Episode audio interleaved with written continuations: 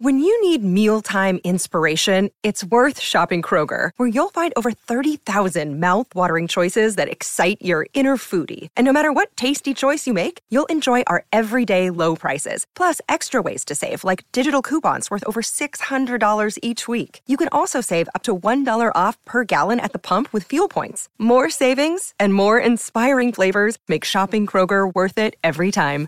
Kroger, fresh for everyone. Fuel restrictions apply. This episode is brought to you by Shopify. Forget the frustration of picking commerce platforms when you switch your business to Shopify, the global commerce platform that supercharges your selling wherever you sell. With Shopify, you'll harness the same intuitive features, trusted apps, and powerful analytics used by the world's leading brands. Sign up today for your $1 per month trial period at shopify.com slash tech, all lowercase. That's shopify.com slash tech. This is Optimal Work Daily, episode 1106 What I Learned from Two Frustrating Days of Not Working by Tynan of Tynan.com. And I am Dan, and this is the podcast where I read to you every single day of the week, including weekends and holidays, covering work related topics like entrepreneurship, productivity, work life balance, and a lot more. So let's jump right into it now as we hear from Tynan and optimize your life. What I Learned from Two Frustrating Days of Not Working by Tynan of Tynan.com. For two days, I didn't do any programming for SET. The morning of the first day, I was busy with other high priority stuff. I finished that up, ate lunch, and decided to work on SET. But then, I didn't. I answered emails, played my violin, researched some stuff, and bought some plane tickets. I wasn't unproductive, but I was not working on my top priority, and I knew it. That whole day I was tired, so I went to sleep early and woke up fresh the next day, ready for a full day of programming to make up for my prior shortfall. But again, I didn't program a line of code. I didn't even open up my code editor. The next day, I woke up mildly panicked. Two days of lost productivity is a bad thing, but worse was that I felt as though I'd lost my edge. Part of me wanted to work, but another part of me was avoiding it at all costs. It felt as though all this discipline I'd been building for the past couple years was crumbling to nothing.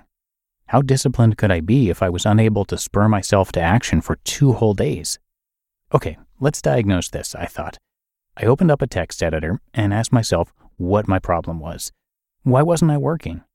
I knew the answer immediately, even though I hadn't articulated it yet.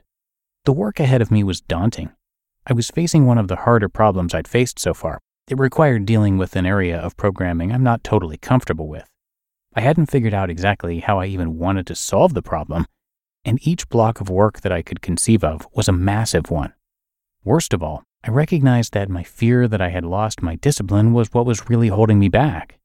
After half a day or so of being delayed due to the overwhelming scope of the work, I had mentally blown the task of programming out of proportion. It was no longer about the code that I'd type, it was about whether or not I was disciplined. I remember what it was like to be undisciplined, and the fear that I had regressed there was preventing me from finding out if it was actually true. Of course, this paralysis made it a self fulfilling prophecy. What's the solution? I asked myself. I reasoned that if the real problem was that I was psyching myself out, the answer was probably that I just needed to write some bad code, open the text editor, get the fingers moving, and inch towards the solution. More importantly, show myself that the two days were nothing more than a fluke.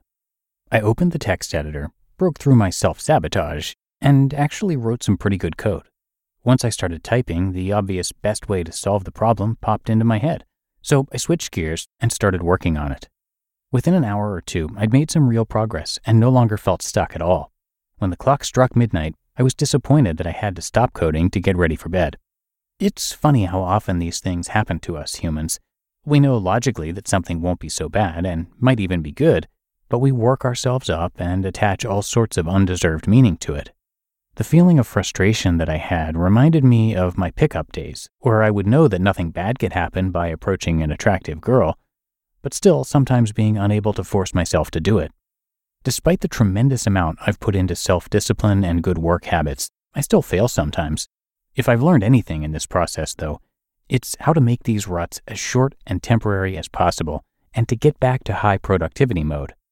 I imagine that I get less quality code written per hour than most professional programmers, so I have to compensate for that by making sure that I have as many hours near my best as possible. This simple process of asking yourself why you aren't doing what you want to be doing, and then asking yourself what the solution is, is remarkably effective. So often we search externally for solutions to our problems when the greatest authority on the subject is ourselves. All it takes is the ability to take a step away from your problem and look at it rationally. Sounds easy, but it can be hard sometimes. After all, it took me two whole days to get to it.